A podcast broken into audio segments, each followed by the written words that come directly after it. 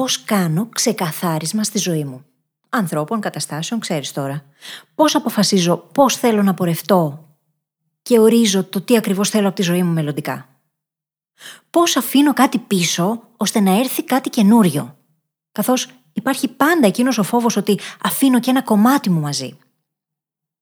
Αυτές είναι δικές σας ερωτήσεις. Συγκεκριμένα ήρθαν στο email μου από την Χαρά. Και ήρθαν όλες μαζί σε ένα υπέροχο μήνυμα.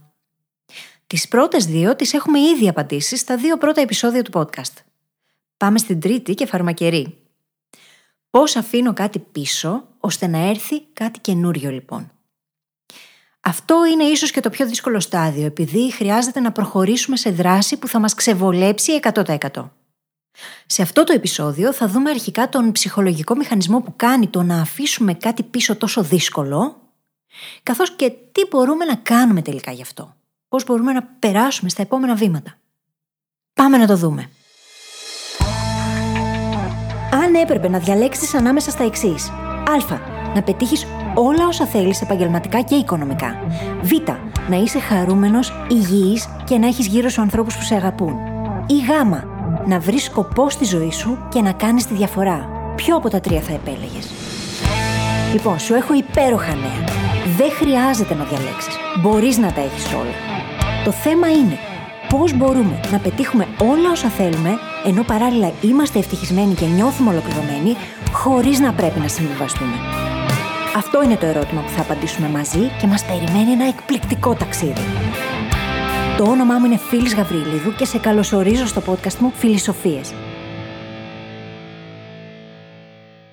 Αναρωτιέμαι, σου έχω μεταφέρει ποτέ τα χαιρετίσματα του Μενέλαου? Για όποιον δεν ξέρει, ο Μενέλαος είναι ο φανταστικός μου φίλος, τον οποίο μου αρέσει άπειρα να ψυχαναλύω και να τον βασανίζω εδώ στο podcast. Και ναι, ο Μενέλαος σου στέλνει χαιρετίσματα. Ο Μενέλαος λοιπόν εργάζεται χρόνια ολόκληρα σε μια εταιρεία και παρόλο που δεν του αρέσει καθόλου και δεν είναι ευχαριστημένος, δεν κάνει το βήμα για να ψάξει κάτι καλύτερο και να αποχωρήσει. Υπάρχουν πολλοί λόγοι που τον κρατούν πίσω και δεν θα αναφερθούμε σε όλους γιατί θα ξημερώσουμε. Ο σημαντικότερος κατά τη γνώμη μου είναι ένας.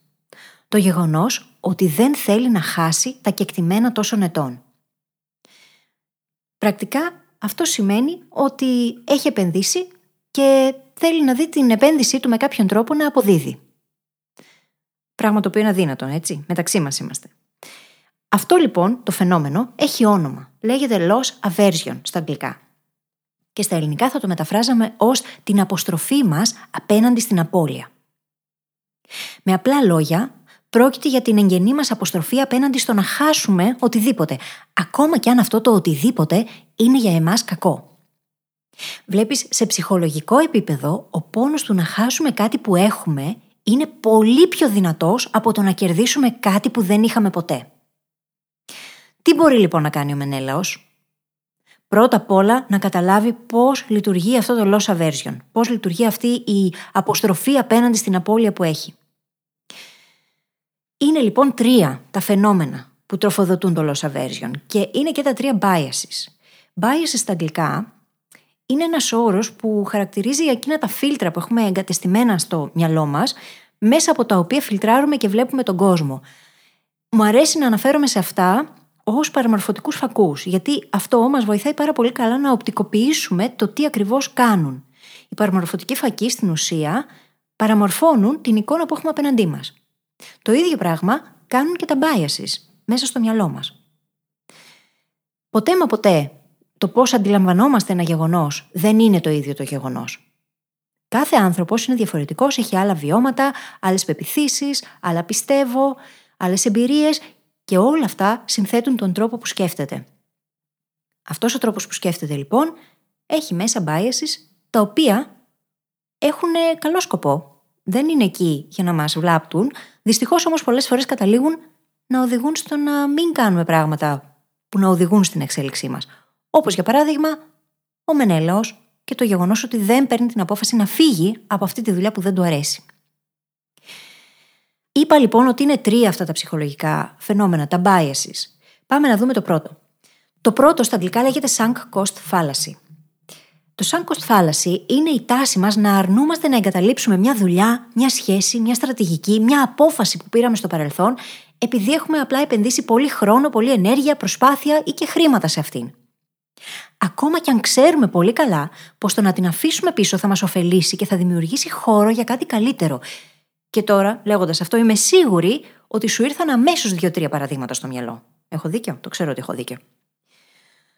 Αυτό το φαινόμενο, δυστυχώς, έχει οδηγήσει πολλούς ανθρώπους στο να μένουν σε σχέσεις μακροχρόνιες που δεν τους κάνουν καλό, που μπορεί να είναι ακόμα και τοξικές, απλά και μόνο γιατί έχουν αυτή την ελπίδα ότι θα αλλάξουν τα πράγματα, θα πάνε προς το καλύτερο. Ξέρεις τι, η εμπειρία σου δείχνει ότι μάλλον δεν θα πάνε.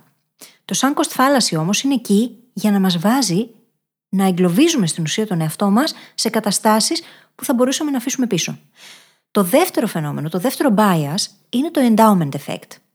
Αυτό το φαινόμενο περιγράφει την τάση μας να προσδίδουμε σε αυτά που έχουμε πολύ μεγαλύτερη αξία από ό,τι σε εκείνα που δεν έχουμε. Και συνήθως αυτό που κάνουμε είναι να τους δίνουμε παραπάνω αξία, να τα υπερτιμάμε. Δηλαδή, τα αντικείμενα που μας ανήκουν έχουν μεγαλύτερη αξία για εμάς από εκείνα που δεν είναι δικά μας.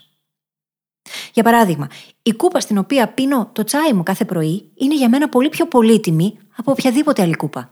Και δεν θα κερνούσα ποτέ κάποιον άλλον τσάι στη συγκεκριμένη κούπα. Η αλήθεια όμως είναι ότι είναι απλά μια κούπα. Και θέλω τώρα να σκεφτείς όσο το συζητάμε αυτό. Εσένα, σε ποιες περιπτώσεις σε επηρεάζει αυτό το endowment effect? Σε ποιες περιπτώσεις δεν θέλεις να αφήσεις κάτι πίσω μόνο και μόνο γιατί έχει για σένα συναισθηματική αξία, ας πούμε? Για σκέψου το. Αυτό μπορεί να σε επηρεάζει σε πολύ μεγαλύτερο βαθμό από ό,τι φαίνεται. Και πάμε στο τρίτο bias, το οποίο λέγεται στα αγγλικά consistency principle. Και αυτή είναι η ψυχολογική μας ανάγκη του να μας αντιλαμβάνονται οι άλλοι ως συνεπείς. Και όχι μόνο οι άλλοι εδώ που τα λέμε, αλλά και εμείς οι ίδιοι τον εαυτό μας. Είτε αυτό αφορά κάποια απόφαση που πήρες δέκα χρόνια πριν και δεν τολμάς να την αλλάξεις. Ακόμα και αν έχεις αλλάξει γνώμη, έτσι. Είτε κάποια συμπεριφορά ή στάση ζωής που μπορεί να είχες πάντα και τώρα φοβάσαι ότι οι άλλοι θα σε κρίνουν αν δείξεις κάτι άλλο. Είναι αυτό το κλασικό που συνήθως αντιδρούν οι άνθρωποι γύρω μας ότι «Έλα, άλλα μας έλεγες παλιά, τώρα μας τα αλλάζεις». Πράγμα το οποίο συνδέεται και σε πολύ μεγάλο βαθμό με την ανάγκη μας για επιβεβαίωση. Και για να μην ανοίξω το κεφάλαιο με τις ανάγκες, γιατί και αυτές παίζουν σημαντικό ρόλο στο να κρατιόμαστε από πράγματα και καταστάσεις που δεν μας βοηθάνε και να μην τα αφήνουμε πίσω, δεν θα το κάνω, δεν θα τα ανοίξω το κεφάλαιο. Παρ' όλα αυτά, όλα τα biases που ανέφερα σε αυτό το επεισόδιο συνδέονται άμεσα με την ανάγκη μας για ασφάλεια, για συνέπεια, για επιβεβαίωση. Και δεν είναι τυχαία βαλμένα εκεί, γιατί λειτουργούν και αυτοσυντηρητικά. Σκέψου παλιότερα, χρειαζόταν να είσαι πολύ πιο consistent, πολύ πιο συνεπής. Χρειαζόταν να βλέπεις τα πράγματα τα οποία σου ανήκουν ως πιο σημαντικά. Γιατί ήταν και θέμα επιβίωσης, έτσι. Τώρα όμως, σε εξυπηρετεί όντως.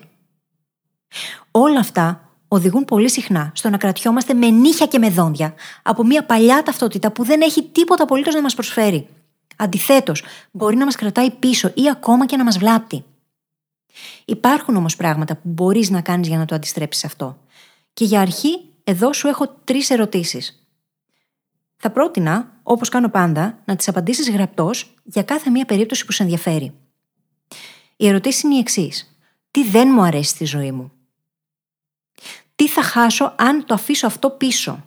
Και, εξίσου σημαντικό, για να μην πω και σημαντικότερο γιατί χρειάζεται να το δεις και αυτό, τι θα κερδίσω αν το αφήσω πίσω? Η αλλαγή ξεκινάει με τη γνώση του πώς δουλεύει κάτι και συνεχίζεται με την επίγνωση του πώς αυτό μας επηρεάζει.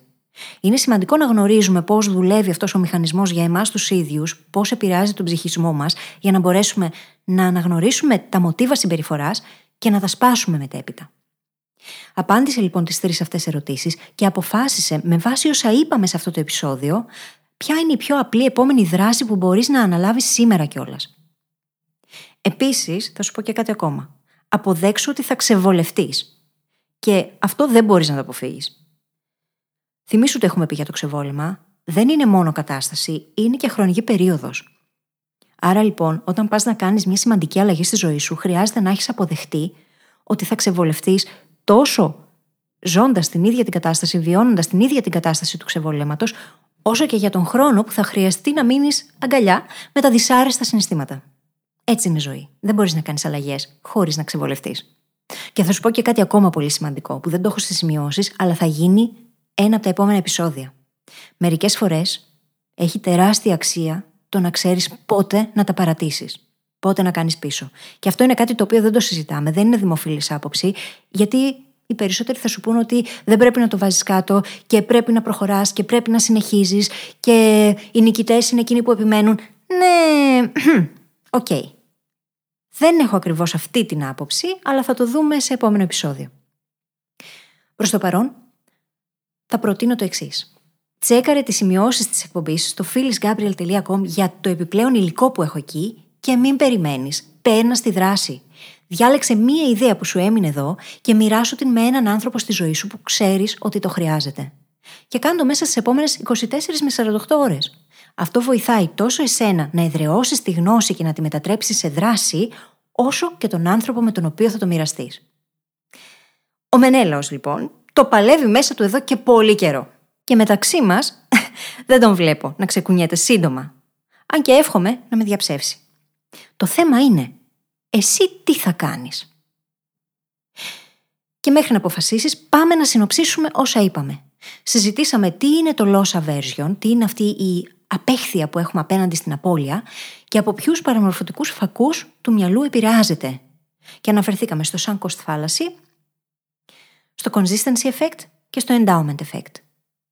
Απέκτησες λοιπόν επίγνωση του τι σε επηρεάζει ψυχολογικά στο να παραμένεις δέσμιος ή δέσμια καταστάσεων που δεν σε βοηθούν πλέον και θέλεις να αφήσεις πίσω, και μοιράστηκα μαζί σου τρεις ερωτήσεις που θα σε βοηθήσουν να περάσεις στη δράση. Τώρα έχεις δύο επιλογές. Να κλείσεις αυτό το επεισόδιο και να συνεχίσεις τη ζωή σου δίχως να αλλάξεις απολύτως τίποτα, όπως πιθανότητα εδώ που τα λέμε θα κάνει και ο Μενέλαος, ή να αναλάβεις δράση. Ένα μόνο θα πω. Μην είσαι Μενέλαος. Και κάπου εδώ τελειώσαμε. Μπορείς όπως πάντα να βρεις τις σημειώσεις της εκπομπής στο site μου phyllisgabriel τελεία com. Εάν σου άρεσε αυτό το επεισόδιο, μοιράσου το με κάποιον που αγαπάς και βοήθησέ με να βοηθήσω ακόμα περισσότερους ανθρώπους. Μέχρι την επόμενη φορά θυμήσου, υπάρχει καλύτερος τρόπος και δεν χρειάζεται να συμβιβαστείς. Είμαστε εδώ για να τον βρούμε μαζί. Ένα τελευταίο πράγμα πριν φύγεις. Θέλω να σε ευχαριστήσω και έμπρακτα που είσαι εδώ και γι' αυτό σου έχω ετοιμάσει ένα δώρο. Δημιούργησα για σένα το The Mindset Hacking Handbook. Έναν οδηγό που σε βοηθάει να εστιάσεις σε εκείνα που πραγματικά μετράνε και να σταματήσεις να νιώθεις χαμένος ή χαμένη στη ζωή. Για να αποκτήσεις το δώρο σου, μπορείς να επισκεφθείς τώρα τη σελίδα phyllisgabriel τελεία com κάθετος εμ έιτς έιτς. Τα αρχικά δηλαδή του Mindset Hacking Handbook. Καλή συνέχεια και τα λέμε στην άλλη πλευρά.